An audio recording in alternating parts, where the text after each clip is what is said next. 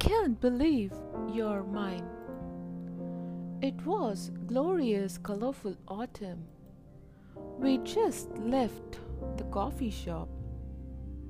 When we walked by, she had giggled and pulled me inside, saying, Come on, let's be basic white girls and get some pumpkin spice. I don't like coffee, I never had, but when she handed me my cup and looked into my eyes while I tried it, it was the best thing I ever tasted. My hand still tingled where she grabbed it. As we walked through the park with our drinks, a light drizzle began to fall.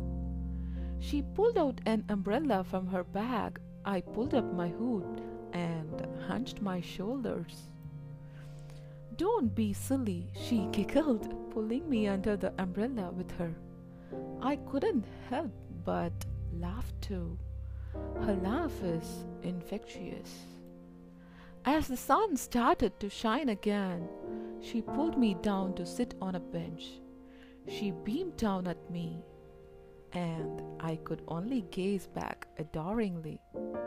So, Eva, she began, I knew this tone of voice it's dangerous. Who do you like? she whispered, and I looked away. I wanted to say, You, you a thousand times you. You're the only one I can ever think about. You're gorgeous and sweet and funny, and uh, instead, I shrugged my shoulders and looked down at my cup. She looked at me with a cautious smile. If I tell you mine, will you tell me yours? Okay, I said. The person I like is you. I dropped my drink.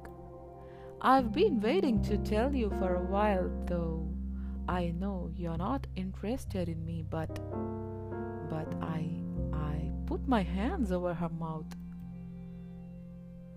she looked at me in a surprise. I take a deep breath. Nancy, I. My voice catches in my throat. She removes my hand from her mouth, leans in a tiny bit closer. What is it? she asks, looking concerned because I can't seem to form the words, I tell her how I feel the only way I can. Before I can lose my courage, I lean forward, pressing my lips to hers. After her momentary shock fades, she kisses me back. As her lips move against mine, it's like there's fire in my veins. Her hands gently cup my face as mine timidly grab her by the waist. She pulls me deeper into the kiss, running her tongue along my lips and nearly making me moan. I think I can't believe this is happening. We are finally break apart when we are both completely breathless. She tilts her head so our foreheads are touching. Wow, she whispers. I nod in reply. Eva, so does this mean? She stammers. This is the first time I've ever seen Nancy at a loss for words. I feel a bit of proud myself.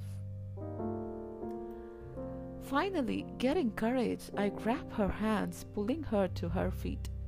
Nancy, I say, will you be my girlfriend? She squeals, jumping up and down in that way that I always thought was simply adorable, but was never able to tell her. So I tell her now, You are adorable. I've never seen Nancy blush before either, but she does. She pulls me into a hug and I rest my head on her shoulder. So, is that a yes? I whisper against her skin, and she giggles, grabbing my hands and spinning me around. Of course, that's a yes, silly, she laughs. Good, I say, because now I can do this again. I press my lips to hers, and it's like everything else in the world fades. Over and over, I keep thinking, I can't believe you're mine. I'm still thinking, I can't believe you're mine. The next year, when we move in together, I think I can't believe you're mine as she walks down the aisle on our wedding day. But the biggest I can't believe you're mine is when she holds our daughter for the first time. I didn't think it was possible to love someone more every day, but Nancy proved that wrong. Ava, what do you want to name her? She asks. Both girls looking up at me with big, beautiful eyes. Autumn, I say, and she beams in agreement. Autumn, she whispers and kisses her little head. And that's not the first, not the last of many, many I can't believe you're mine